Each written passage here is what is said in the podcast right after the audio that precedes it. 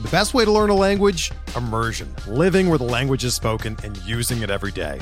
But if that's not in the cards this year, you can still learn a language the second best way, and that's with Babbel. Be a better you in 2024 with Babbel, the science-backed language learning app that actually works. Don't pay hundreds of dollars for private tutors or waste hours on apps that don't really help you speak the language. Babbel's quick 10-minute lessons are handcrafted by over 200 language experts and help you start speaking a new language in as little as 3 weeks. Babbel's designed by real people for real conversations, and their tips and tools are approachable, accessible, rooted in real-life situations and delivered with conversation-based teaching so you're ready to practice what you've learned in the real world. Here's a special limited time deal for our listeners. Right now, get up to 60% off your Babbel subscription at babbel.com slash bluewire. That's 60% off at babbel.com slash bluewire, spelled B-A-B-B-E-L dot com slash bluewire. Rules and restrictions apply.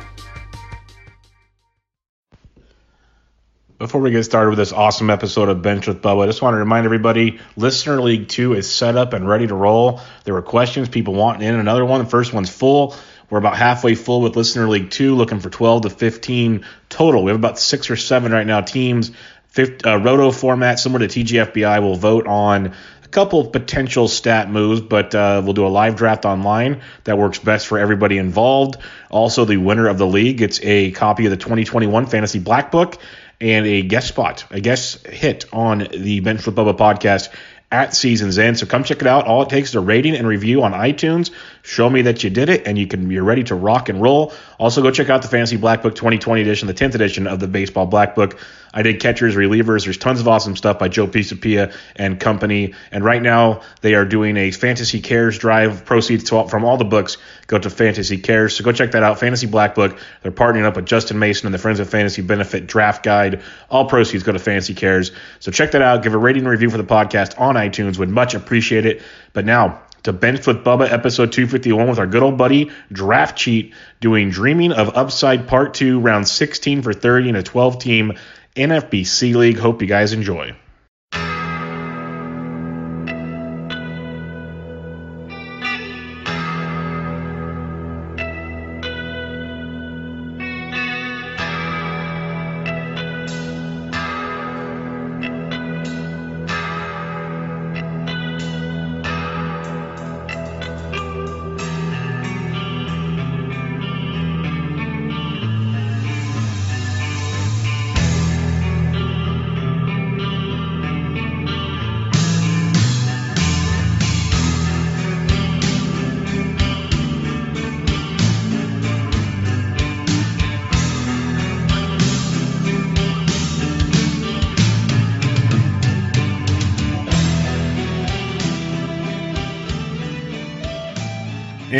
Welcome back, everybody, to another episode of Benched with Bubba, episode 251.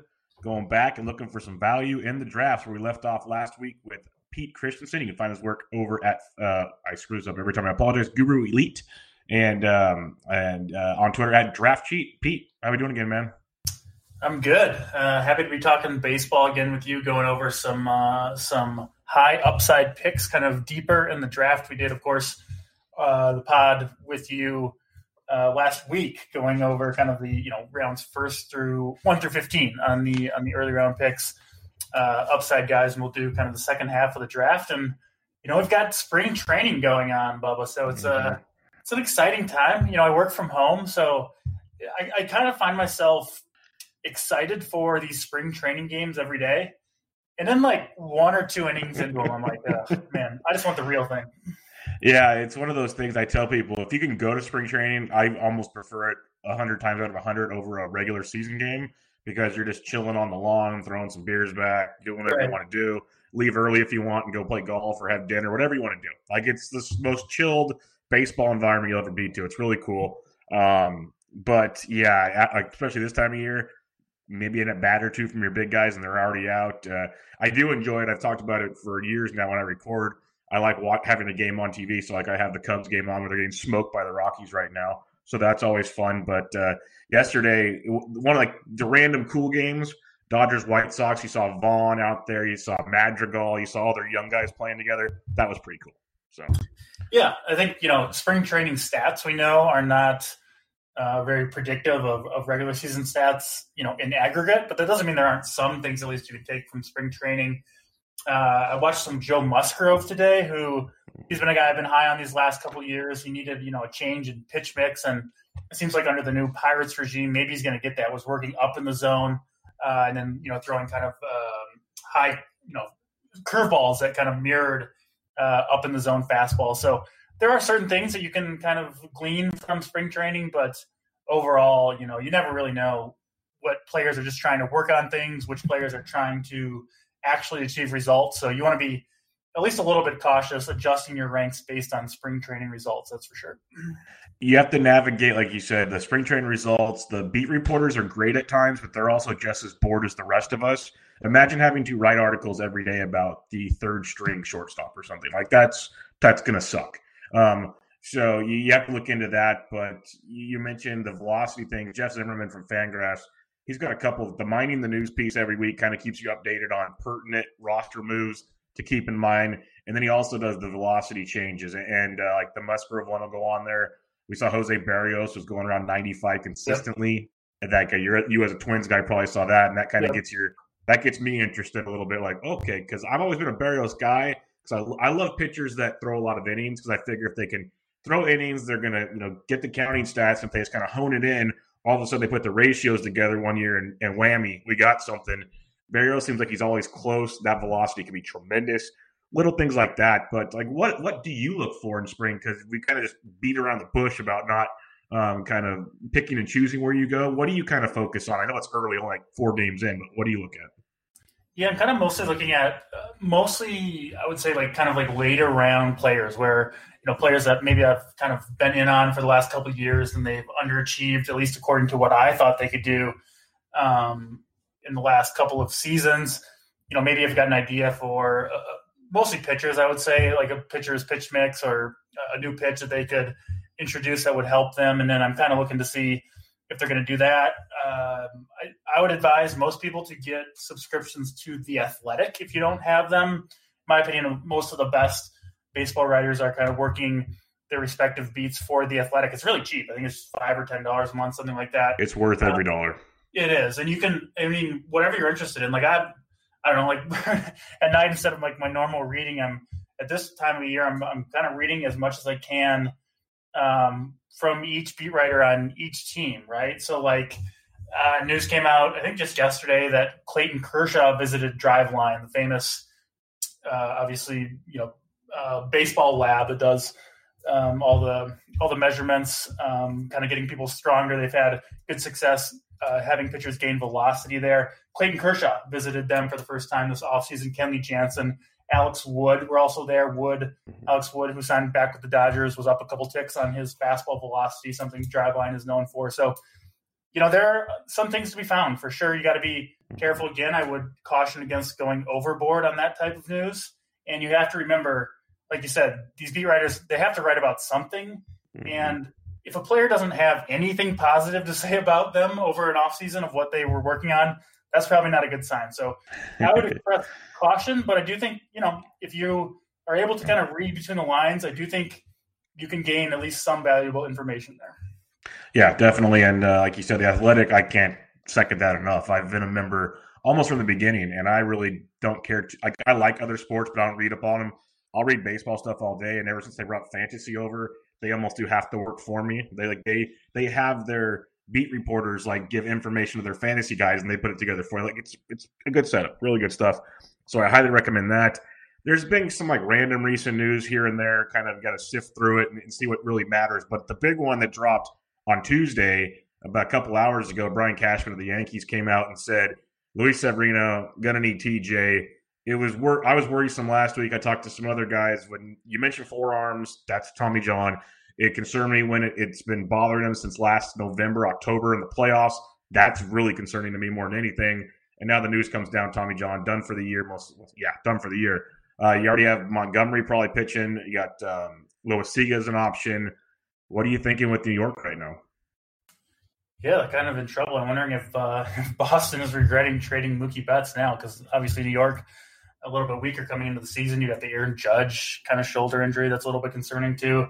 Mm-hmm. Um, so yeah, Severino done for the year. I haven't drafted any of him so far. Been fortunate with that. It just wasn't really a guy I was on at all, uh, coming off basically a lost season last year. So um, we'll see how they adjust. They do have uh, Domingo German coming back from the domestic suspension. violence suspension. I believe he's going to miss the first. I think it's roughly sixty games. Mm-hmm. Um, so he's a little bit interesting. I've grabbed him in some draft and holds. A really good pitcher, and now especially with Severino out, I think his rotation spot is. I think he would have got it anyway, but at this point, I think it's basically guaranteed he's going to get it after this sixty games. So he'll miss, you know, the, the first couple months. That time will go by quickly, and you'll be glad you have him if you're able to hold on to him for that amount of time. So I think he's even in play now, you know, in, in 12 teamers. So yeah, he, he's interesting. And uh, yeah, uh, the Yankees Red Sox thing will be fun to watch going forward. Yeah, no, it, will be a, a, lot of fun to watch. Now, I, I like the part you mentioned. Do, do the Red Sox, to, you know, are they mad that Mookie Betts they traded him because they pretty much started threw in the towel with that move. And now um, with this Yankees deal, I'm looking at their roster resource: Gerrit Cole, Tanaka, Happ, Montgomery, Loaisiga, Johnny Lasagna, basically that's their starting five. The German calls very good. Uh, in drafting holes, I think that's a great move to to do something along those lines. It'll be interesting to see where they keep going with that because you know losing Paxton, now losing Severino. Now see, this is where reports in spring could be interesting. They're, they're already saying Paxton's ahead of schedule. I'm yeah, sorry, back, yeah, a back injury. I'm going to still stay away from that situation. How high is too high to draft James Paxton for you?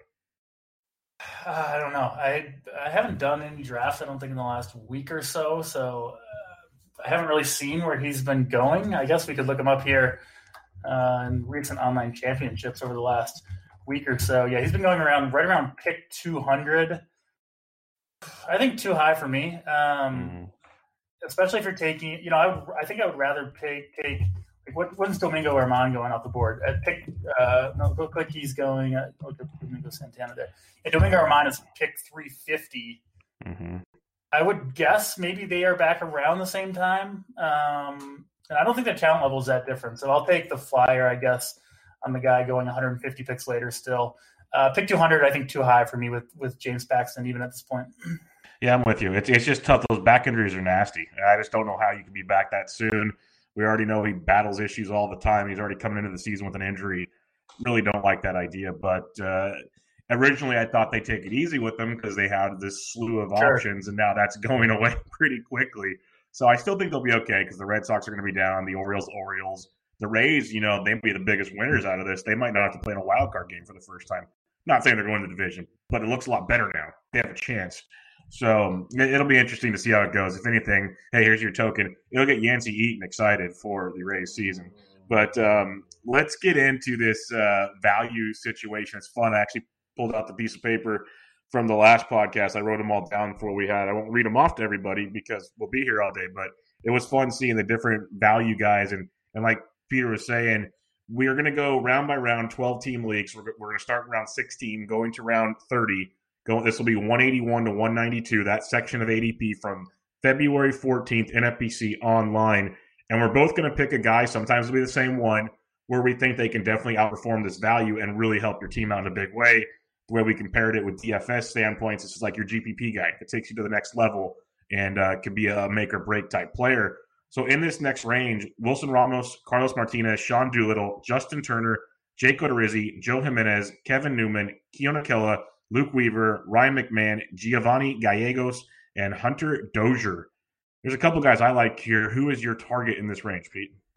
A kind of interesting range where you're looking at kind of uh, either speculative closers or closers that have the job on bad teams, right? So you've got, mm-hmm. uh, like, I, I, would say Sean Doolittle, Carlos Martinez, and Gallegos are all kind of the speculative closer options. Um, for the Cardinals, we don't know if it's going to be a Gallegos, if it's going to be Carlos Martinez, if it's going to be neither of those two guys. You've got Joe Jimenez for the Tigers, who I think more or less has that job on lockdown. I think he's a better pitcher than people give him credit for, but the team context is obviously pretty awful there. Keone Kela, I think, is a, a, solid pitcher, but again, pitching for Pittsburgh, not ideal. Um, so an interesting range here. The guy I chose as the most upside is actually Giovanni Gallegos I think he's got a lot of risk here because we don't know if he's going to be the closer for sure. But I do think the Cardinals will go with you know one closer. Like they, we saw that last year uh, with, with Hicks, and then with Carlos Martinez down the stretch. And I, for my money, I, I do think it is going to be Gallegos again. Not a sure thing, uh, but I do think Carlos Martinez will move to the rotation. I do think it'll be Gallegos uh, in the ninth inning for the Cardinals, and he was fantastic last year. Uh, a lot of the you know advanced metrics for Gallegos were just off the charts. One of my highest rated skilled relievers from 2019. You know, pitching for a pretty good team in a good park in a not a great division. Like I could see a monster season for Gallegos. The, the risk, obviously, is that he doesn't get that closer role, and at that point, you would become more or less worthless, right? You'd probably drop him uh, very early on in the season if he doesn't have the role. So he's the guy you could roll the dice with. I think he could return a massive uh, value to you, you know, here in the 16th round if you're willing to take the risk on him.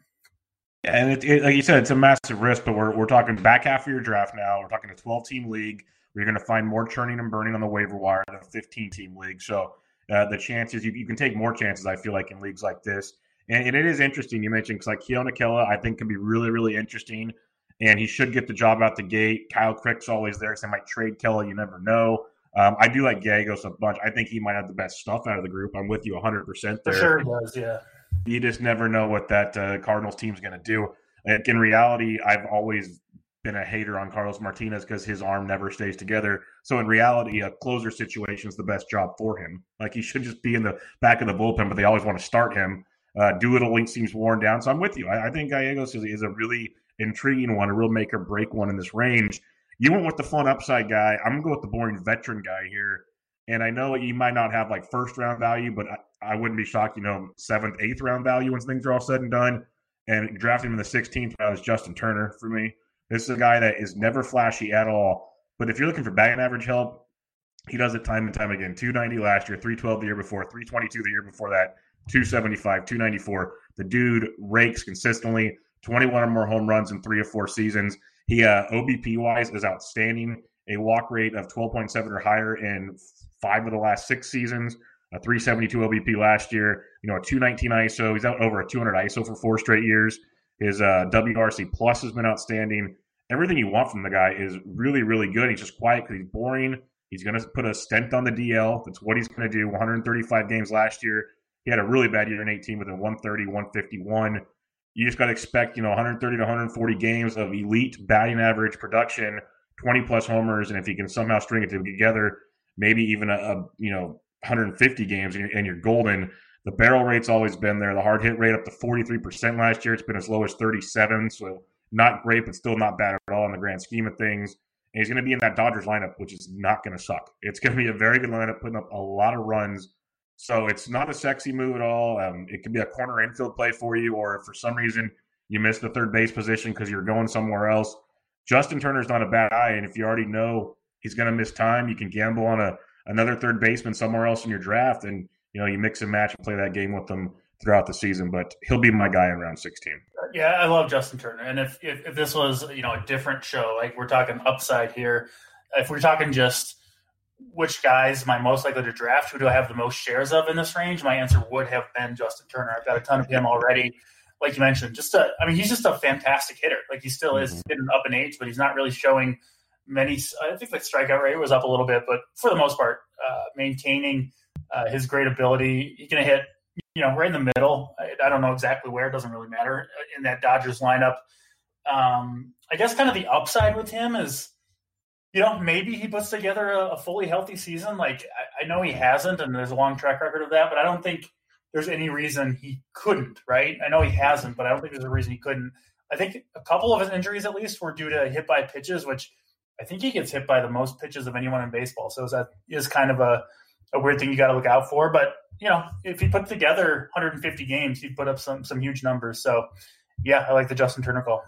So are you saying we should start prorating Astros players to Justin Turner's numbers? yeah, there we go. Justin Turner effect for uh, for Bregman and Altuve. I like it. There we go.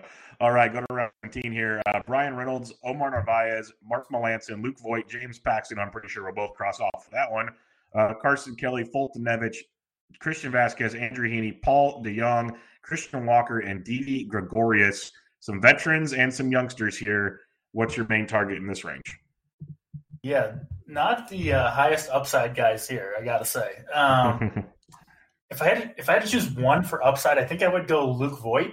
I was pretty in on him last year for the Yankees. He was he was pretty awesome for the first half of the year. Hits the ball super hard. Uh, then dealt with oblique injury uh, for a lot of the second half of the year. Kind of cooled off, missed some time. Um, but you know, while he is healthy, I do think he'll be more or less the Yankees' everyday first baseman. You could see some Mike Ford in there, but not sure. And you know, even an injury to Judge or Stanton, and all of a sudden you're looking at Voit getting more time at DH at that point. So I think Voit has a path to playing, you know, 150 plus games for the Yankees, likely hitting, you know, fifth, I think, a lot of the time for that lineup, depending on who's healthy. Uh, he's a slugger. You look at like the barrel rate, hard contact stuff for, for Luke Voit, and, and, and he's great and can go to all fields in Yankee Stadium. So yeah, I'll go Luke Voit with the upside play in uh, round what seventeen here. Seventeen. Yeah, I, I, like Voit a lot. The power is legit. He was hurt last year, so that uh, drained on him a bit, but uh, he won't be held into any any region of that stadium, like you said. So Voit, no issues with that at all. I'll be going for another first baseman in Christian Walker. I like him a lot with the Arizona Diamondbacks, an improved Diamondbacks lineup that should help him even more in his first full season, 152 games, hit 29 homers, drove in 73, scored 86 hit 259, which for him, that's about what you're going to expect. But the part I like the most is he even stole eight bags. If he can throw in, you know, eight to 10 stolen bases to go with maybe 30 home runs, if, if things start to go right, I think there's a, a big, big upside with Christian Walker at this point. First base is that position where there's some really good top end talent, and then it kind of just drops off. I found myself, if I missed the, the run up top, I'll wait on a, on a Christian Walker. He's kind of a poor man's Matt Olson to me. Like, I love Matt Olson Matt Olson's got like 40 home run power. I think Walker's just below him, but the average is going to be similar. The overall production, depending on uh, on uh, you know maybe you know five to 10 RBIs each direction, is going to be very very similar to Matt Olson. So I think Christian Walker with the 46% hard hit rate and that 13% barrel rate could have another really nice season in Arizona, and he would be my guy in this range. Uh, very similar players, right? Voit yeah. and Walker, first baseman with some power, some swing and miss.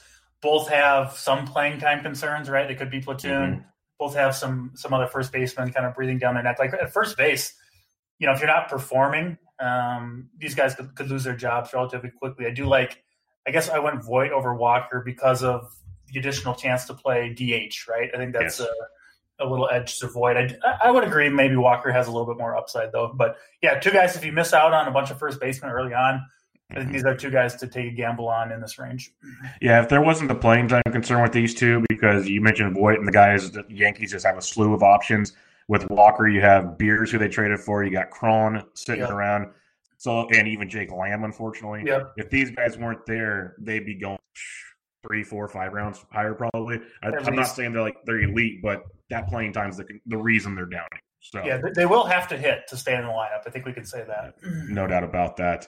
Uh, heading to round 18, Jean Segura, Adam Eaton, Brandon uh, Lowe, Jose Urquidy, I think that's who you're going to pick, uh, Sean Murphy, Marcus Stroman, Andrew McCutchen, Kolten Wong, Joe Musgrove, Griffin Canning, Jorge Alfaro, and Jo Adell, who we've been told is not ready for the bigs, folks. He's going to start in AAA because that's baseball. Um, what do you like in round 18?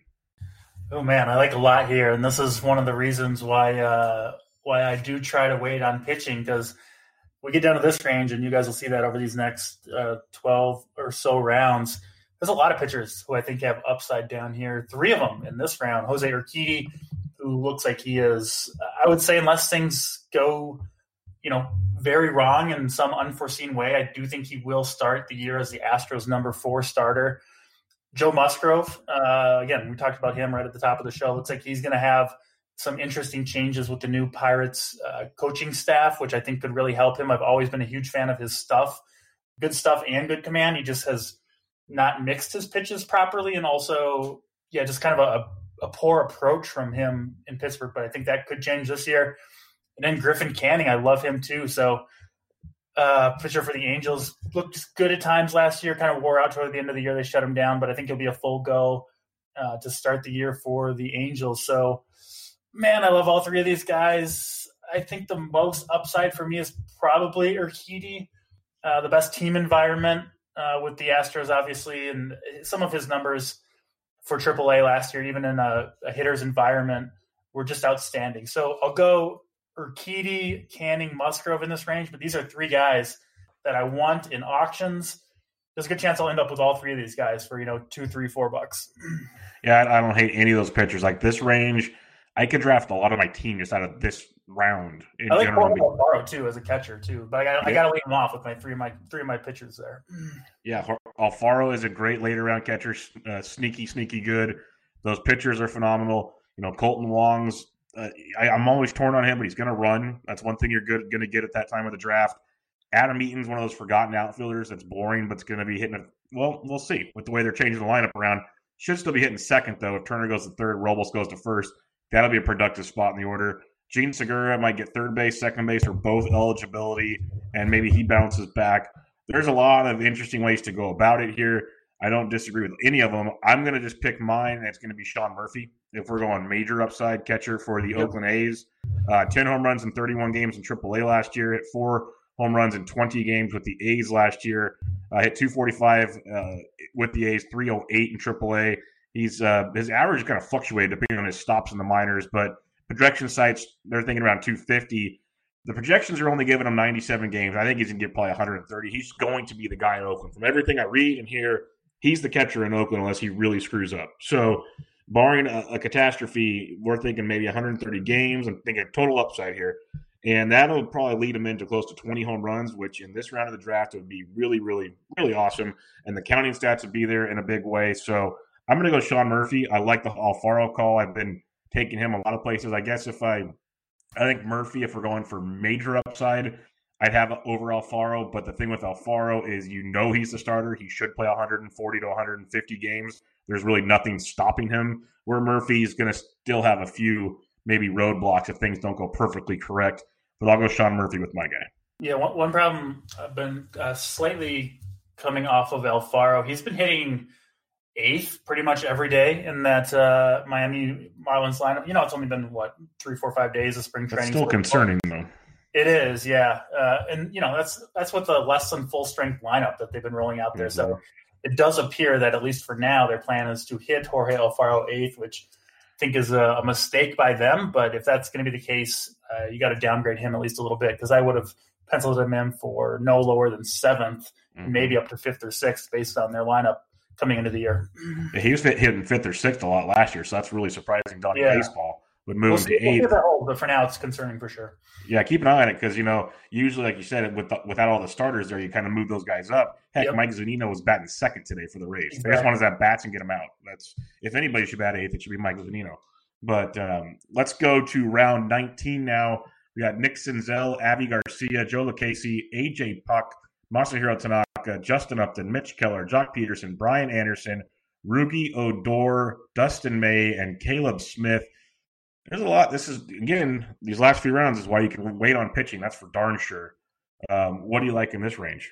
Yeah, another bunch of interesting guys, and you know, just to kind of go back over it, like the reason I think this is a, a, useful exercise to do, like you get to this point in the draft, you know, we're basically at pick what two eighteen to two twenty nine, something like that, here in round nineteen. At this point, you know, at least in a twelve teamer, like none of these guys can really hurt you if they don't pan out. You can drop them, you can pick someone up off the waiver wire, so you really are swinging for home runs at this point. and I do think there are several in this range that could get there for you. Um, tough call for me. It would have two weeks ago. It would have been Dustin May, but it looks like this, like yeah, at this point sucked. Yeah, I don't think he's going to start in the rotation. I've got him on at least a couple of online championships already. Uh, assuming he indeed does start in the minor leagues, honestly, probably someone I will cut before opening day because um, I just don't know how long he's going to be down and uh, yeah, we'll just kind of have to move on from him, unfortunately. Um, so not him anymore.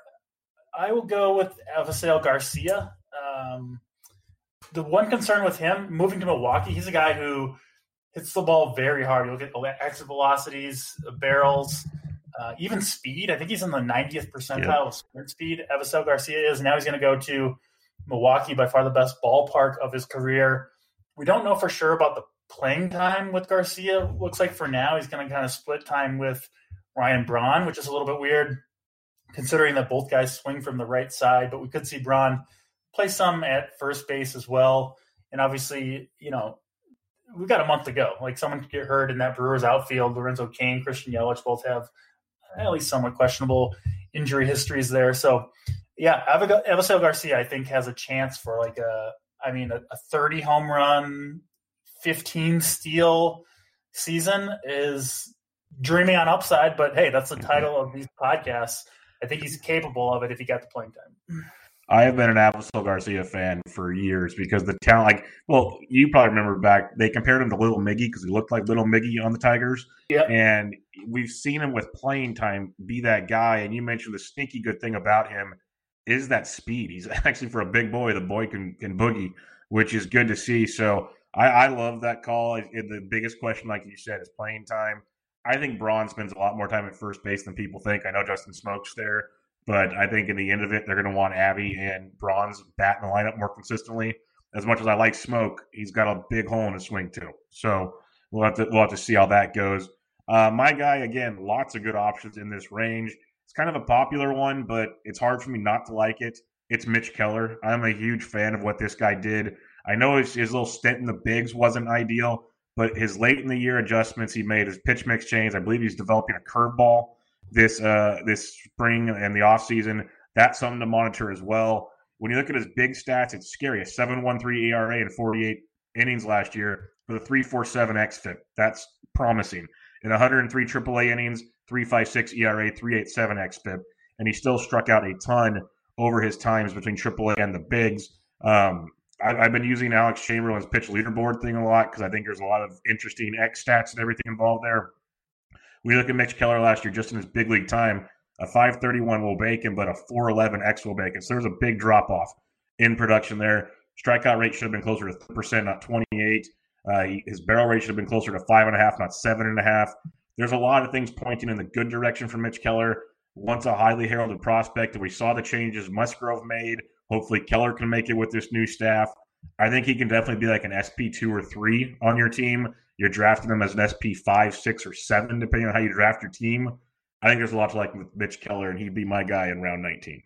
Love the call, and uh, kind of goes back to what I said about Musgrove in that previous round or 2 mm-hmm. uh, I think there's some upside with these Pirates pitchers.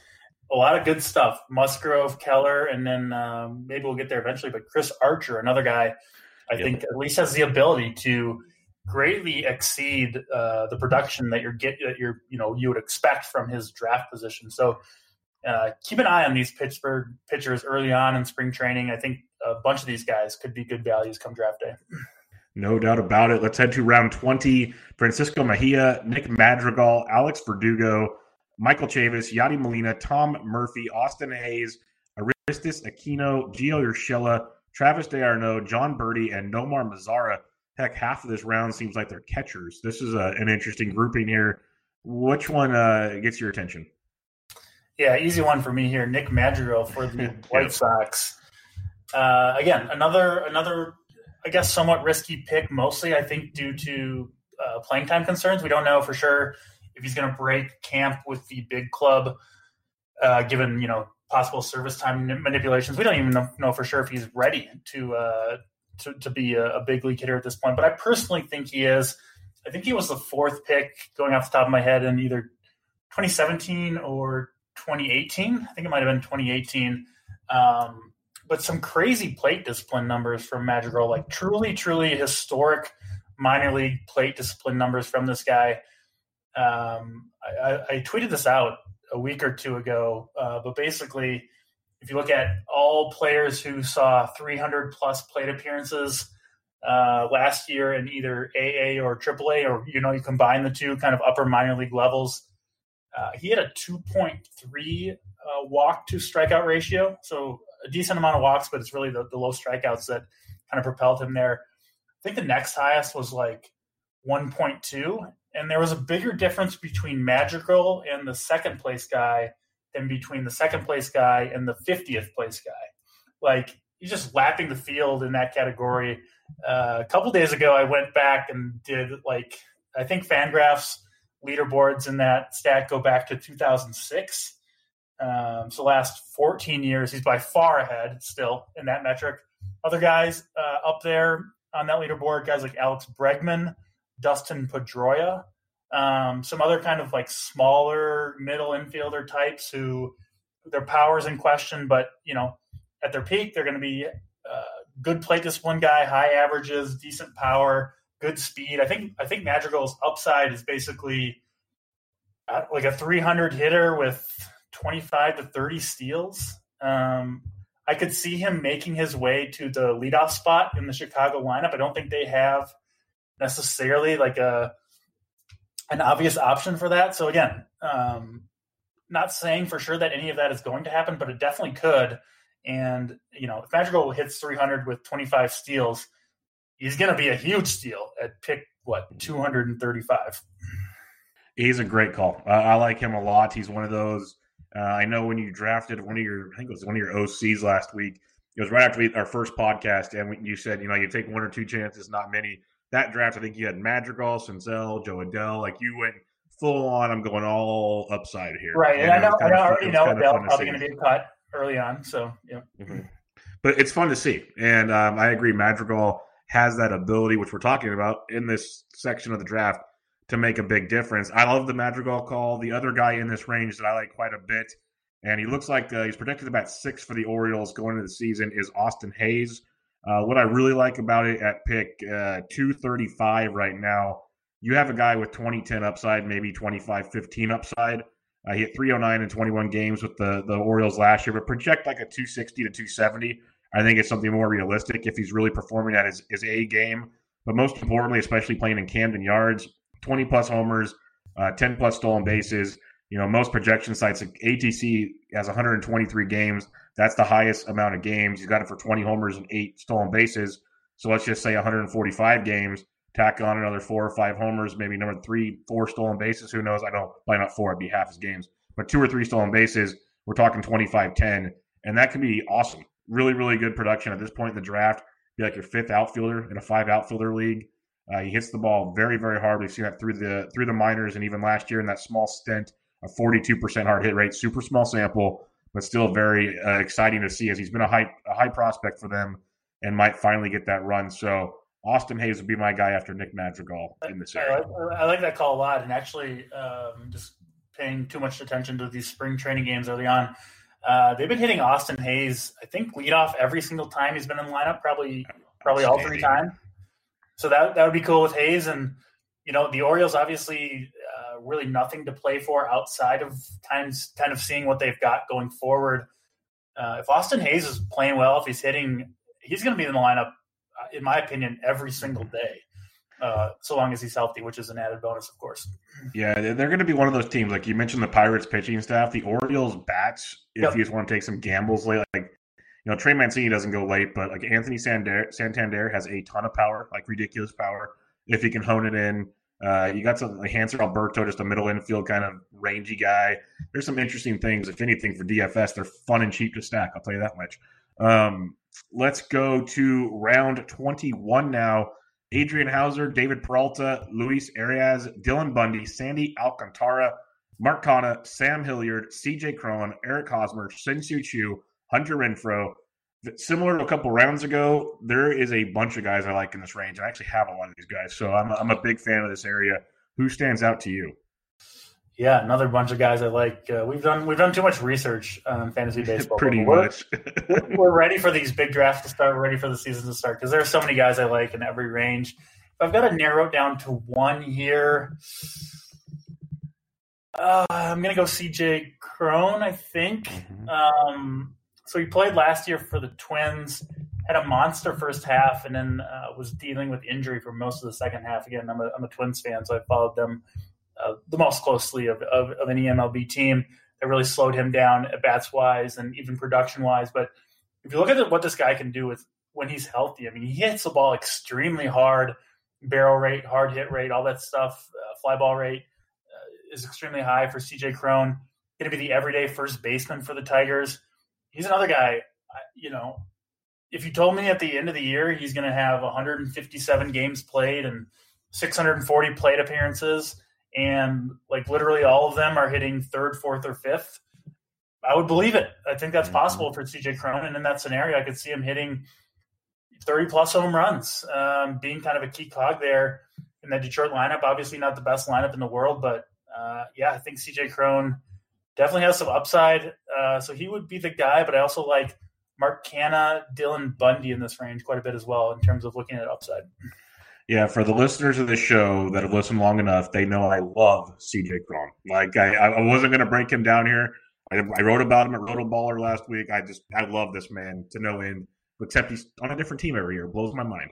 But um, I think in Detroit he'll be just fine. The, as hard as he hits the ball and the way he pulls the ball, you can hit a ton of home runs in Detroit if you pull the base. Yep. So no problem at all with that. People are blowing that way too out of proportion. So I'm with you there. I love Mark Canha as well. I think Sandy Alcantara and Dylan Bundy are very good values. Everyone always poo poos on Shin-Soo Choo. I think he's just like solid production yep. all day long. My guy, though, this is another one of those. The Rockies got to get the hell out of their own way. But Sam Hilliard, yeah, like this guy could be so good. Like right now, he's projected to hit seventh and platoon with Ian Desmond. And the scary part is, I could see the Rockies being dumb enough to do that. But if they just gave this guy range, just like if they gave McMahon or Hampson range, this guy's so good, and, the, and it's similar to Austin Hays, but even better. This guy can run for days, and we've seen it every year uh, in the minors 12 stolen bases 30 37 23 and then last year 24 combined in the minors and the bigs he hits for a really solid average he's got 20 plus home run power um, somehow zips has him projected for 141 games while everyone else is a lot lower and in 141 games 22 homers and 22 steals and i don't think that's out of the realm of possibility if he plays every day and it's just that kind of upside at this point in the draft i'm a huge fan of power speed combo really good average biggest problem playing time in Colorado. But he'd be my guy if uh, all things go go right. I, I, love me some Sam Hilliard. Yeah, I don't mind that call. I'm you know a little bit worried about the playing time to start off, but not questioning the skills, not questioning the upside. Um, I could see him being a guy that you know whoever drafts him kind of ends up dropping him somewhat early. Mm-hmm. Maybe he goes back down to the minor leagues. Maybe there's an injury or two to the Colorado outfield, and he comes up and goes like for like you know like 40 or 50% of FAAB budgets, something like that. I could see that being a, a path for Sam Hilliard. But again, you know, it's, it's early on in spring. A lot can happen between now and the month before opening day, and it's a good time to take gambles on guys like that. That if they pan out, they're going to be awesome difference makers for you. And we know there's a good chance David Dahl gets hurt, so we, we can get some Sam Hilliard time. If not, hopefully Sam Hilliard gets called up when Jo Adell does, and everyone forgets about him. Be perfect. Yep. Uh, um, all right, let's go to round 22 now. Picks 253 to 264. Uh, we got uh, Jon Gray, Ryan Yarbrough, Garrett Richards, Aaron Civale, Dansby Swanson, Shogo Akiyama, Miguel Andujar, Josh James, Chris Archer, Yonny Chirinos, Scott Oberg, and Anthony DeSclafani. A couple that really stand out here, Peter. Who are you looking at? Man, I could make a case for almost everybody in this round as being the high upside guy. The guys that I actually have the, the most of on my team so far here, just to get that out of the way, are Jon Gray, who I'm a believer in. Um, not as scared of Coors Field as most people, probably foolishly so. His, his home road splits are actually okay, which is yeah. Crazy. We talked about him either last pod or the pod before. I can't remember exactly, but he's a guy I like for sure. Uh, also, Dansby Swanson. If you miss out mm-hmm. on shortstops early, again, I, I, do like the early shortstops. But if you miss, um, just know that Dansby Swanson sitting down here for you at round 22, going to play every day for the Braves. A lot of interesting metrics for him. Barrel rates, he can he can steal. Um, he kind of slowed down in the second half again due to injury, but I could see a, a solid season coming for Dansby Swanson. So those are two kind of, I, I guess, safer plays that you could look at in this range. Uh, the upside guy for me kind of has to be Josh James, um, who fighting for that fifth spot on the Astros rotation. Uh, he was, you know, kind of in the mix last year, but got hurt in spring training. They, they transitioned him to the bullpen where he had a monster strikeout rate. Did struggle with the walk rate a little bit. Um, had an overall solid season, not spectacular, but now uh, I would expect, unless things go wrong, him that he will win that fifth starter job for the Astros, which is certainly a, a valuable spot to win you know, we're talking 97, 98 mile per hour uh, uh, fastball here, good secondary stuff, and apparently a, a revamped delivery over the offseason, uh, which I'm interested to see and watch him pitch. So, I mean, Josh James for me has, I, I don't know, SP2, SP3 upside. Uh, as crazy as that may seem to, to, as crazy as that may sound to say, I do think he's got that level of performance in him. I do think he's that talented So this is a range where I really do like a bunch of these guys, but if you know if you made me choose one guy who can get you SP two upside, uh, Josh James would be the guy I would pick. Yeah, I love the Josh James call. It's definitely with, with the uh, changes in that rotation that looks like he's gonna slide into a spot there.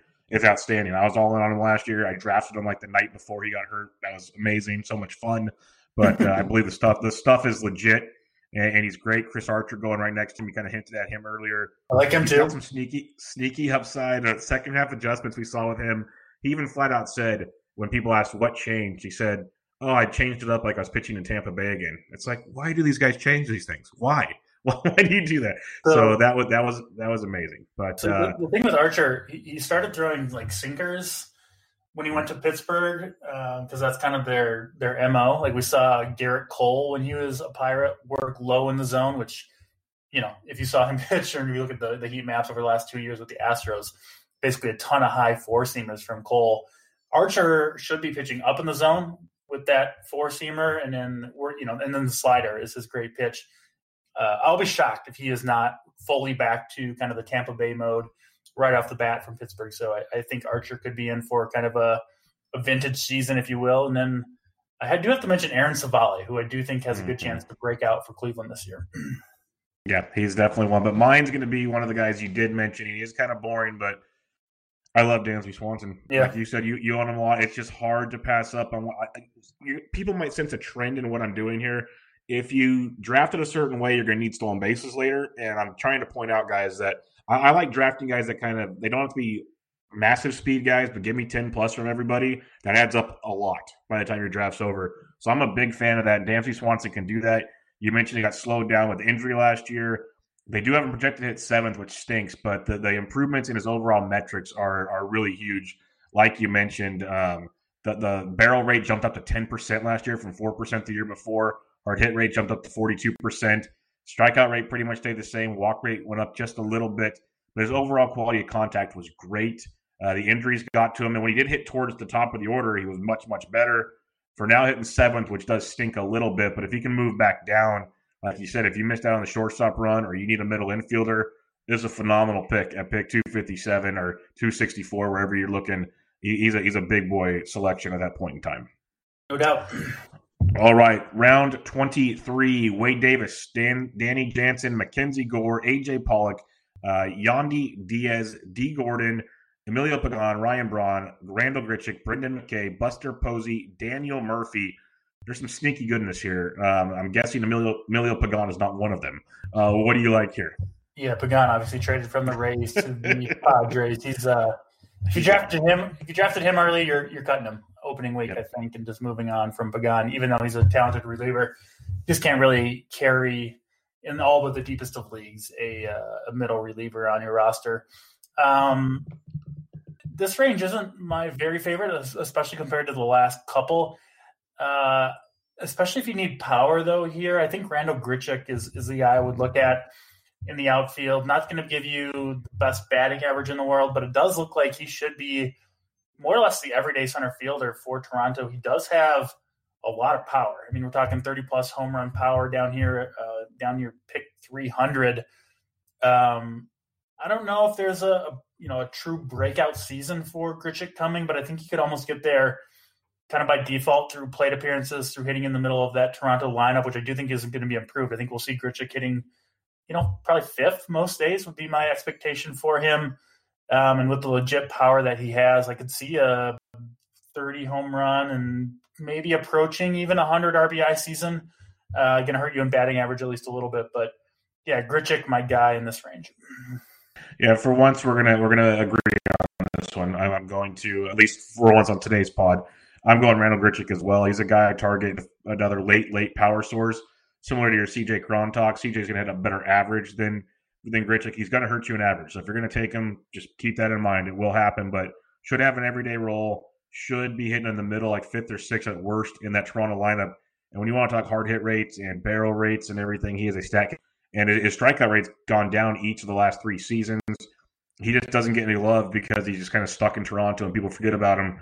But 30 plus home runs, time and time again, um, at worst 25 plus. He's going to be a very good producer in that lineup. So in the 23rd round to have a 30 plus home run upside guy. Really, really like that. So if you want to go pocket aces like Toby does, you got uh, some power and speed later in the draft with some of these guys we've talked about. Round 24, we get uh, to Brandon Kintzler, Carter Kieboom, Starlin Castro, Nick Solak, Dallas Keuchel, Joey Votto, Wil Myers, Ross Stripling, Steven Matz, Michael Kopech, Travis Shaw, Gregory Polanco. This is an interesting list, is all I can say. Quite an interesting list. Uh, what stands out to you in this one? Yeah, we're getting down into some uh, some high rich reward. a little gross here. it is. Um, so the Dodgers rotation battle is still kind of up for grabs a little bit. If we knew Ross Stripling was going to get the job, and obviously we're going to get clarity on that as we get closer to opening day, he would probably be the guy here. Again, he's not the most exciting guy in the world, but I do think, or if he got traded, I just think he can be a very high quality starting pitcher if the Dodgers give him a chance, or maybe that Angels trade gets rekindled, whatever it may be. But Ross Stripling always been a guy I've been high on. It's just doesn't get uh, enough starts to you know keep him on a roster basically. Um, so getting that out of the way, the guy I will roll with as my pick is Nick Solak, uh, currently only eligible at utility for the Rangers, but uh, it looks like he will break camp with the big league club. There's been some rumors that they're going to try him out in center field. I think Danny Jansen, not Danny Jansen, um, Danny Santana still penciled in there as the starting center fielder, but looks like Solak – could conceivably challenge him for that role. Um, and if he wins that, you know, if he gets an everyday playing time job, I think he's got a lot of potential, a little bit of power, a little bit of speed, kind of play all over the diamond. So I think Solak uh, could give you a, a, pretty solid season here. Should get uh, outfield eligibility, and then I would guess one other infield eligibility throughout the season. Yeah, I love Nick Solak. That's a phenomenal call. A guy I've been drafting everywhere late. I love love the eligibility there. I was kind of bummed when they said he'd be starting center fielder because I wanted the multi positions, but it also locks him into the lineup. So I'm a big fan of that. Good power speed there. Uh, my guy, and it's still kind of hoping things plan out the way they're supposed to in Washington, is Carter Kieboom. If you can get this guy an everyday role, people forget he was once a top prospect in the system. They just remember that just rough, rough 11 game stint when he got a shot in the bigs. Uh, previously in the minors, you know, 290 plus average type guy really good uh, 20 home run power upside. You know, could get you 10 plus steals. Playing in a really good Washington Nationals lineup. Even when everything was bad last year, still had a 43.5% hard hit rate in those 11 games, which again, small sample. I get it. But uh, when you put the ball in play, you put it in play well. So he's a guy I wouldn't mind going back to the well here. He's going to have um, currently only has shortstop eligibility will will gain, gain third base as well. So something else to keep in mind. So at this point in the draft, it would be Carter Kieboom, Nick Solak. I like that a ton, and another guy, Steven Matz, isn't a pitcher I don't mind this late in the draft. Also, I need to uh, do a little more research myself on Carter Kieboom. Was he part of the Fabapalooza last year? Yes, he was, and he was one of the ones that did not pan out. Actually, I, I think I'm like biased against him because I remember not being interested and kind of laughing at everyone who who uh, who picked him and you know, uh, enjoying his struggles. Um, and so I'm like weirdly biased against him, where it's like I just I didn't like him then, and now I think I don't like him now. But I, I think I need to dive back in there because it does look like the uh, the playing time should be there for him. Yeah, the playing time's it a lot. I think I'm lucky I missed on Fabapalooza because I was able to get guys like Nick Solak for cheap at the end of the year, and he was right. tremendous. So uh, there, there's something to be said about not blowing your your your money out the gate. Yeah, no doubt. Uh, let's go to round 25 now. Uh, 289 to 300. Daniel Hudson, deceased, Miles Mikolas, Reynaldo Lopez, Corey Dickerson, Renato Nunez, Jose Peraza, Dylan Carlson, Niko Goodrum, Austin Riley, Matt Magill, Michael Pineda. There's about two guys I like here as upside guys. Who are you targeting? Yeah, for me, it's going to be Dylan Carlson here. I've talked about him, uh, I believe, with you and also on other podcasts. Uh, I think he'll be the everyday uh, outfield left fielder most likely, but really uh, I could see him even filling in at center uh, in a pinch for the Cardinals if if something happens to Harrison Bader if he can't hit whatever. But I just think Dylan Carlson is uh, going to be a stalwart in the outfield for the Cardinals for years to come. Uh, power, speed guy, high draft pick has been really really good in the minor leagues. They've been playing in a bunch already in spring training. I think he hit second today. I think he's at fifth and basically a full lineup for them. So they're clearly pretty high on him, a switch hitter. So he's not going to be platooned if he's up and with the big club. I think he's got a good chance to break camp uh, in the opening day lineup. Uh, kind of depending on, on how some other things go, you know, he's kind of in a little bit of a battle with Bader and um, and Tyler O'Neill, uh, Tommy Edman in that mix, Dexter Fowler. I could see just not doing anything early on, and Carlson could take his spot. I just think there's a lot of ways for Carlson to uh, get to the major league club and, and, make a big impact if he does. So uh, Carlson, pretty easy call for me in this range. Yeah, I'm gonna have to agree with you on this one because this range is not pretty, so I can't uh, really go off the board here. I, the other guy would have been Niko Goodrum for his multi-position eligibility. Yeah, he's kind of more just like a, a, safety at bat filler yeah. though for me. Exactly, power speed, late draft, yeah. all over the diamond. But Dylan Carlson's like that. Let's dream of upside, like we talked about. Yeah. And before last season, he was just kind of this guy that, that nobody had on their prospect list. You know, hit 240, maybe 10 homers, and then it just all came together. Hit 281 in AAA with 21 homers, 18 stolen bases. I mean, double A, got it done in triple A as well. Just continue to improve. And um, prospect guys have nothing but great things to say about him. Like you said, he should beat out these guys ahead of him. If he doesn't, he'll get rather quickly. And he's not costing you the Jo Adell draft price either, which is nice. So I'm with you on Dylan Carlson. I don't have much to add besides the uh, the upside's huge. Carlson, I, I, do try to avoid this in general, but he is one guy I am willing to draft, uh, even if they you know announce he's going to start in the minor leagues as we get you know main event drafts that are you know done basically a week before the season mostly. I would be willing to draft and hold him and and hope that he comes up basically mid-April uh, once they get that extra year of service time um, locked in. So Carlson, I'm high enough on him to kind of speculate on him in, in that regard. Yeah, he shouldn't be down for too long. No. Um, round 26, Domingo Santana, Kurt Suzuki. Santana is going to keep going up, by the way, as yeah. high as 202 in the last 10 days since he signed. So Santana, Suzuki, Cueto, Roberto Perez, Kevin Gausman, Cesar Hernandez, Dakota Hudson, Tommy La Stella, Seth Lugo, Trent Grisham, Ian Happ, and Forrest Whitley. A little more upside in this range, Peter. Which ones stand out to you? Mm, yeah, some good options here. Uh, for me, I think the if you're if you're looking for upside, it's between Domingo, Trent Grisham, and Ian Happ, three outfielders mm-hmm. who I think all have a pretty good shot at basically everyday playing time. Looks like Happ might be the everyday center fielder for the Cubs. I guess maybe I would lean him as the upside guy. He's shown some uh, some good power speed combo in the past. His strikeout rate last season it's kind of been a a slow burn for him, right? He, like you know, two years ago this time it looked like he was going to be an everyday player for the Cubs.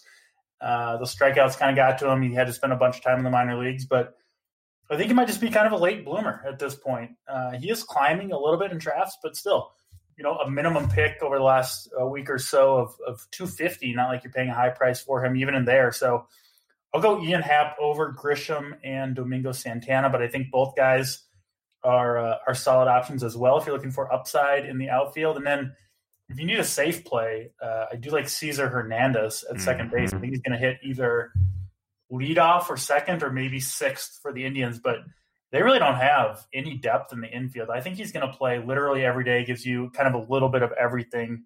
Uh, if you miss out on early second baseman, I do like Cesar Hernandez. Cesar Hernandez is a great play if you miss second base or a late round middle infield. He's going to yep. be so stable in the batting average, runs scored, and everything. So I like that call a lot.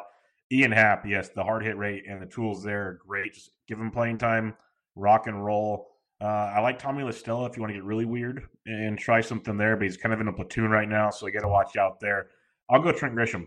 I think yeah. they traded for this guy for a reason. They got rid of uh, Mark, Manny Margot's out of the way now.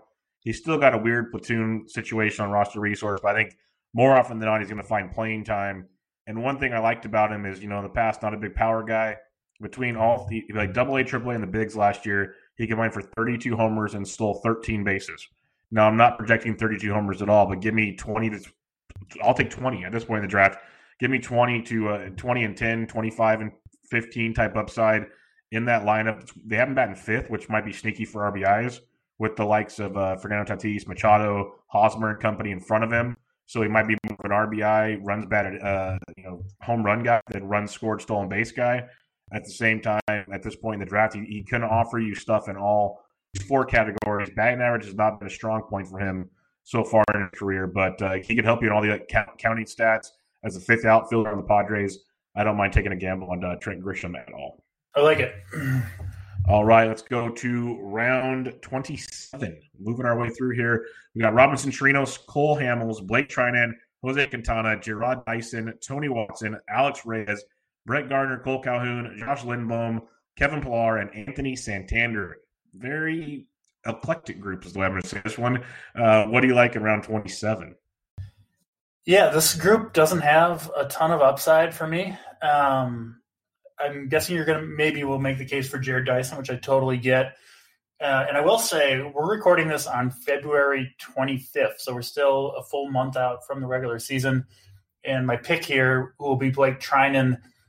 Honestly, gets a tiny bit less appealing as a pick every day we get closer to opening day, and Kenley Jansen is not hurt. But for today, uh, Blake Treinen is my pick. Uh, if we fast forward, you know, uh, 365 calendar days, one year ago, Blake Treinen was the first or second closer off the board. I was mm-hmm. driving the Blake Treinen bus, which ended in a fiery crash, uh, a painful. I think I picked him in the fifth round of my main event team. Um, his stuff is just ridiculous. He throws like a 98 mile per hour sinker with crazy movement, a cutter, a slider. He's got a four seamer. He just had no command last year whatsoever. I think he was kind of dealing with and pitching through injury. Eventually lost his job to Liam Hendriks. Um, but the Dodgers have enough faith in the bounce back to sign him to a $10 million deal, which is a you know a substantial deal for a relief pitcher coming off a very bad season. The stuff was still there last year. The command was just completely gone. Um, and if something were to happen to Kenley Jansen in the next month, which it could, you know, shit happens. Mm-hmm. I think Blake Treinen would be the closer there. And I do think he has literally closer one upside in that arm still. Uh, so I'm trying to get him in like, you know, the, the last or second to last round of a lot of my 12 team online championship teams. And uh, ultimately, uh, I recognize I will probably just have to cut him, you know, before the season or week one, assuming Kenley makes it through. But if not, uh, you might have yourself, uh, you know, a fifth or sixth round pick on your hands for basically no cost whatsoever. I really enjoy the, the Treinen call this year. Like I think Jansen's going to have his his hay as well, but Treinen's one of those guys that we know the upside's there. Uh, Eno has documented his just overall command being the issue. The stuff's always been fine the last few years. So it's just harnessing that in. It wouldn't shock me. We've seen it with a lot of teams. I think even the Dodgers spread it out a little bit more last year, but bringing Treinen in, I wouldn't be shocked if he still gets 10 plus saves, even with Jansen doing his thing. Like yep. he could really be that guy that fills in because Jansen's not going to go a lot of back to back days or definitely not three days in a row. Treinen could slide right up. The Dodgers are going to win so many baseball games, like so many baseball games yeah. that the saves are going to be out there. So I wouldn't be shocked at all. Like you could really, it could be a headache, but you might keep him if if Treinen if he looks like and if he's pitching like the I mean just go look at his 2018 numbers they're just absurd if he if, if he's back to that level uh, you're going to keep him on your team anyway you can kind of use him when mm-hmm. you know if you're in a daily league you can you can use him all the time if you're in a weekly league you can use him when you know you've got a few of your starters with bad matchups or whatever um, and so you and then you're obviously kind of speculating on a, a Jansen injury or whatever so yeah he's a he's a guy to keep an eye on for sure Definitely. So yeah, you mentioned Jarrod Dyson. I, I do like him. I, I understand the skepticism. It's strictly you're playing for upside, obviously, and playing for 30 steals and praying the rest of it kind of doesn't bury you. I, I usually don't like drafting rabbits. This point in the draft, I can see it if we know as the season gets closer, hitting towards the top of the order, you can take advantage of it. Yes, I'm there. Uh, I think Kole Calhoun's an interesting play, but I know he really benefited from the bouncy ball last year. Josh Lindblom's a, a pitcher I don't mind gambling on this late. I mentioned Anthony Santander. But my guy is another boring veteran, and he's for the Yankees, and it's Brett Gardner. I know it's not pretty at all, but all this guy does is continue to get blasted because he's old. He's played over 140 games every year since 2013. He has um, 16 or more home runs in four of those six years, 21 or more in two of the last three years. He had 28 home runs last year with 10 stolen bases. He has over 10 steals every year since 2013. Like he's continues to be productive. He hits 250 to 260 for the most part. He's going to help you in all four categories. And in, in reality, 260 is not even that bad in this era of baseball. So he's like a four and a half category contributor in round 27. Um, the outfield situation in New York, we already mentioned Judge is banged up. Tauchman's fun and all, no offense to Alex Chamberlain, but Is he really the guy to play every day? They don't want Stanton playing in the outfield a lot. You just got to think about all the situations there in New York. They brought him back, gave him some good money because he's a veteran and he's done so much for them. He's going to be productive. It's it's not flashy. It's kind of like the the Justin Turner idea, but he has legit twenty plus, twenty five plus home run upside. With you know last year ten stolen bases was his least. He had sixteen plus every year since 2013. If he gets you back to 15 steals, this is a a pick I like a lot at this point in the draft especially if you get bonus points for banging the dugout with your bat. then, uh, yeah. You're looking good there. Yeah, he has a he is quite the um, I don't know the nicest He's a true say. Yankee. Yes, I was going to say tool, but uh, true, true Yankee could work there. But uh, yes, I trust me because I am not a Yankees fan. Pretty sure you're not either. But no. uh, yeah, I know you're a Twins fan, but I don't even I can't even pull for him.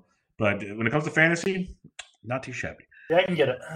Let's go to round 28 now. Kevin Kiermaier, Willy Adames, Teheran, Kyle Gibson, Sean Anderson, Mike Yastrzemski, Nate Pearson, Dellin Betances, Chris Bassitt, Brandon Nimmo, Jason Castro, Jesus Aguilar. Depends on what gambles you want to take here, Peter, but there's a few of them. Yeah, the gamble I'll be taking will be with my guy, Kyle Gibson. Uh, mm-hmm. Let me down a little bit last year. Started off the year pretty strong so he actually missed a lot of spring training with.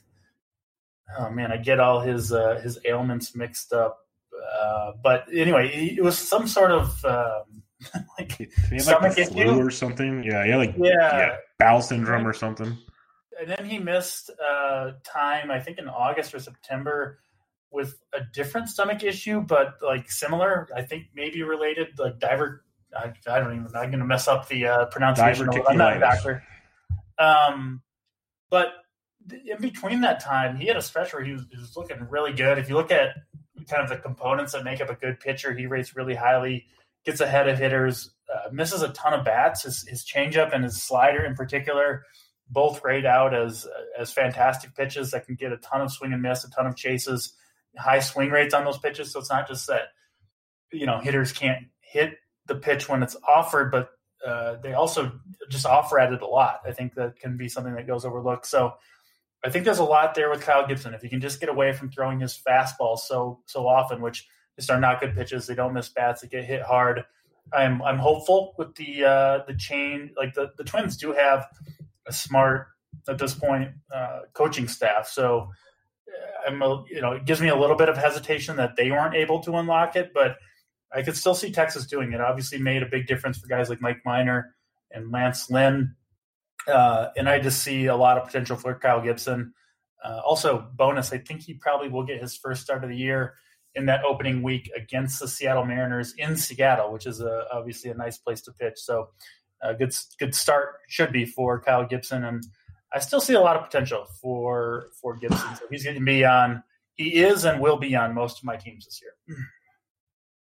Yeah, that's a uh, Kyle Gibson's always been a guy I got no problem flocking to. So I, I like his, his, potential and pitching in Texas could be really really nice.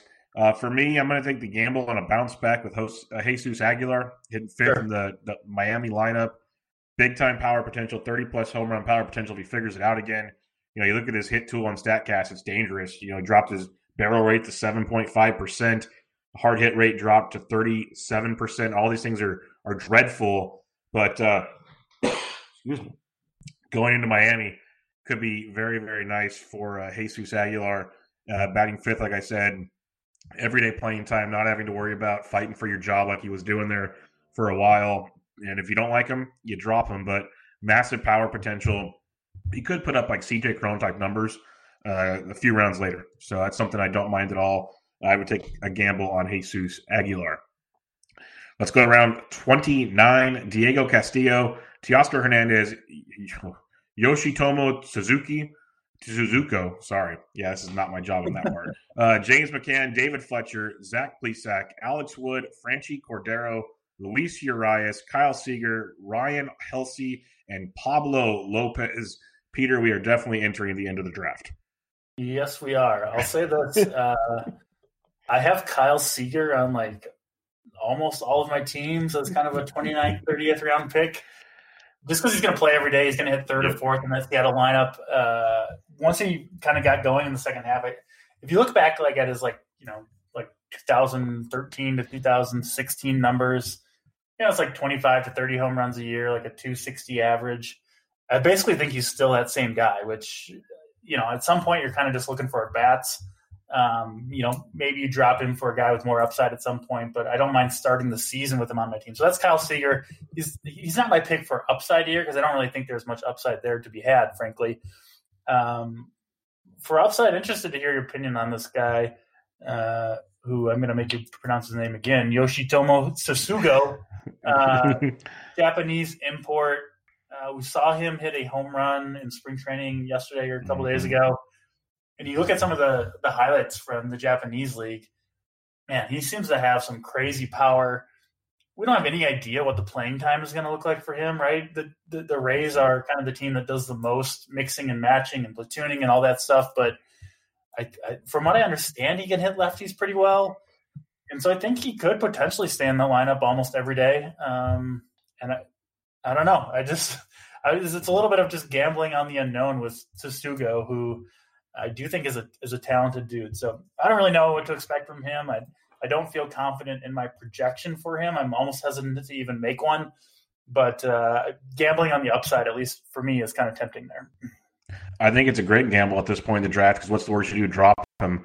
Yeah, um, right. We saw we we saw how well he like if you just look at the Japanese numbers, those don't always translate, of course. But if you, if you look at what we saw there, it's a lot to like when it comes to him. He's got power. He hits for a good average. He can play outfield. I think I saw third base, DH for them, which is going to be good because, like you said, they mix and match all over. The uh, the Oppo Taco he hit, you know, it was Monday, was really really good. Really so, impressive. Yeah, yeah. I got I have no problem with that. I'll, I'll be honest. That, that that that like one swing kind of is why I'm calling him out here. But see, that's fine at this point in the draft. You got to take some gambles and plant your right. flags on certain guys. So I don't like you mentioned him. I, I, was looking at Alex Wood. I've never been an Alex Wood guy. Right. He's probably not yep. going to throw a ton of innings, but seeing his velocity up, it you know, in the 29th round, why not? Like, really, why not give it a chance if maybe you get 15 good starts from Alex Wood? Like, really, just roll with that. Uh, Franchy Cordero, somehow he becomes more of an everyday player in San Diego, which I don't think he will be, but maybe he does. That's a heck of a nice gamble in this point of the draft, also. I, I understand your Kyle Seager everyday playing time. That's fine. Uh, James McCann's a guy that's going to DH a lot too, so keep an eye on him if you miss out on catcher. But uh, I'll go to a guy, and I like Diego Castillo as a sneaky Tampa Bay closer. Just going to throw that out there too. But my guy, and it's going to be weird because we just talked. We talked a lot of Blue Jays the first podcast. We talked Randal Grichuk, but we did say we'd stack these guys in DFS because they all can just drop bombs. But Teoscar Hernandez falls into this mix again. Back to back twenty plus home run seasons. Uh, he's almost he's almost Randal Grichuk. The average is not going to be great, but the power and the other categories are good. He's going to steal you five to ten bases, which is outstanding. Uh, he's going to be DHing and playing the outfield. He should have some pretty regular playing time. His his hard hit rates, his uh, barrel rates are all great. He strikes out a ton, which is terrifying. Thirty three percent last year, thirty one the year before. But the walk rates also increased each of the last three seasons, almost up to ten percent last year which is going to help him with stealing bases, just getting on that way because the average, again, not going to be good. But uh, that overall power production late, I, I, don't mind it at all. If you ever just can, you know, it's one of those things. The reason I like to gamble on these power guys for upside is I know the homers are there. If just for one year they hit 260, it's like we always said with Joey Gallo, this like the numbers could be through the roof. Just give me one year where Teoscar fin- figures it out. That'd be great. At the same time, I like your Tsutsugo calls. There, there, there's some interesting gambles depending on what your roster construction needs at this point in the draft. Yeah, I like the Teoscar call. Like you mentioned, very similar player to Randal Grichuk, at least in terms of the you know batting average, power, upside. The difference between the two, I think, is that uh, Teoscar can't really play center field, whereas Grichuk can play center field or either corner. So I, I feel better about his playing time. But both guys have kind of unquestionable raw power, and like you mentioned. Um, there's players, multiple players every year that kind of figure out the plate discipline thing. They figure out they need to be more selective. They change their approach. Some players get, you know, not not less selective. They get more aggressive, and that's the difference for them. But you can't fake the power that a guy like Teoscar Hernandez has. You know, the guy can hit it 470 feet. There's just not very many players in baseball who can who can do that on a regular basis. So if he is able to figure out some things in terms of his approach, the breakout potential is there. So I like that call. Yeah, most definitely. And one thing I guess we can figure out from a lot of my picks and yours as well is I'm usually not a guy that likes to gamble on like a bunch of late guys for my starting roster, but outfield's ridiculously deep. if your roster construction is fine elsewhere. It's a lot of it's more gambling, so maybe not deep in quality of like consistent guys. But if you want to take a few risks, outfield's your place. There's a sure. ton of it. Um, let's go to round 30 and wrap this bad boy up. We start with Samardzija. Hey, we, we, can pick anywhere, anyone we want here, man. It's around 30. Oh, there you go. Let I means you got someone up your sleeve. So uh, let let loose. Who you got? I don't. I, w- I wish I had. Uh, I wish I had someone like super deep or something. But I was just thinking because I was kind of scrolling through. That's true. About, That's true. You could take anybody. Yeah, Oscar. Yeah, around 30 of your uh, of your 12 team NFBC, your 12 team, 30 teamers. At this point, you're just uh, you're taking a lottery ticket, and there are a lot of guys to choose from. Oh, who should I choose? I'll go with this Indians reliever, James Karinchak. I don't know if you're familiar with this guy, Bubba, but his strikeout rate in the minor leagues is ridiculous. Like truly, truly ridiculous. I, I, don't even have his page pulled up here. I'll, I'll, I'll get it up here. Yeah, I only learned about him by doing the relievers for the Black Book, and I had to look at like potential closers and waiting, and this guy is filthy. Yeah, so 24 year old, uh, 6'3, 230 guy for the Indians. Uh, in terms of like the scouting grade, he's got literally an 80 grade fastball, which you never see. 55 on the slider. The command and control can can come and go, but last year. Uh, he pitched at uh, three levels. He didn't actually throw that many innings, but uh, rookie AA and triple A ball uh, in all three stints. He had a K per nine over 21. like, Jesus. You just, you don't ever even see those numbers. It was only 17 innings at AAA, but literally 22 strikeouts per nine uh, over 17 innings, a high walk rate. Like the ERA wasn't even that good. Um, and then he, he, only pitched five innings for the for the Indians, but he did, did have really good success over that very very short, very very small sample size. I've seen some things out of Indians camp about their hitters. He basically has uh, the velocity is really good, but he gets like really good extension, and then it's also got a, a super high spin rate. Works up in the zone, and like the the even the veteran Indians hitters were just like they've never seen a fastball like this. Like they just couldn't hit it. Um, so there's a lot of. I mean, it's a super raw ability. Like the the walks are kind of out of control for this guy. We don't know what kind of role he's going to have, um, but right now he is projected to be the kind of the seventh, eighth guy for the Indians. If anything were to happen to Brad Hand, who did slip a little bit around down the stretch, I think Karinchak would certainly be, uh, you know, kind of a logical um, option for the closer role. And I mean, again, last pick in the draft, we're dreaming on upside. What's the upside for this guy? Uh, it's it's thirty plus saves and a, a, strikeout rate that you know leads leads baseball, something like that. So I'll take a I'll take a gamble on this kind of uh, freak pitcher here in the thirtieth round.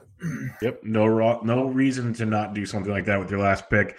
Uh, mine's going to be a crazy one as well. He's technically like the 477th guy on the list. He's been picked once since the 14th at pick 355. He's projected to hit seventh for the Mariners. He's lefty Jake Fraley, Ooh, outfielder. Like this, this guy, again, another deep outfielder, shocker, but this guy can run and run and run. He had 33 steals back in single A. He's from the uh, the Rays, part of one of their many deals. But last year in three stops, he had 22 stolen bases, which is outstanding, and 19 home runs. He hits for a very good average. He's already I've already seen him you know hit and run a bit in my in the uh, spring training so far this season. There's no reason the Mariners shouldn't play him. Their their roster is just garbage for the most part. So you know you got um, another guy that's interesting, Shed Long, if you want to go there. But uh, Kyle Lewis, Jake Fraley, and Mallex Smith are the projected outfielders. He might platoon with Austin Nola or Tim Lopes. I think he's going to play way more. Plus, he's on the strong side of the platoon as a lefty. He should move up in the order. I'd imagine that it's just a very young, inexperienced team where there's going to be a lot of streaks going on. And if you want a guy with your last pick that legit has 25 to 30, so like we talked Jarrod Dyson, I'd rather gamble on Jake Fraley, to be completely honest, because I know that he actually has power where Dyson doesn't. And, he, and Fraley also hits for average. If he just gets going, it's going to be hard to sit him on the bench.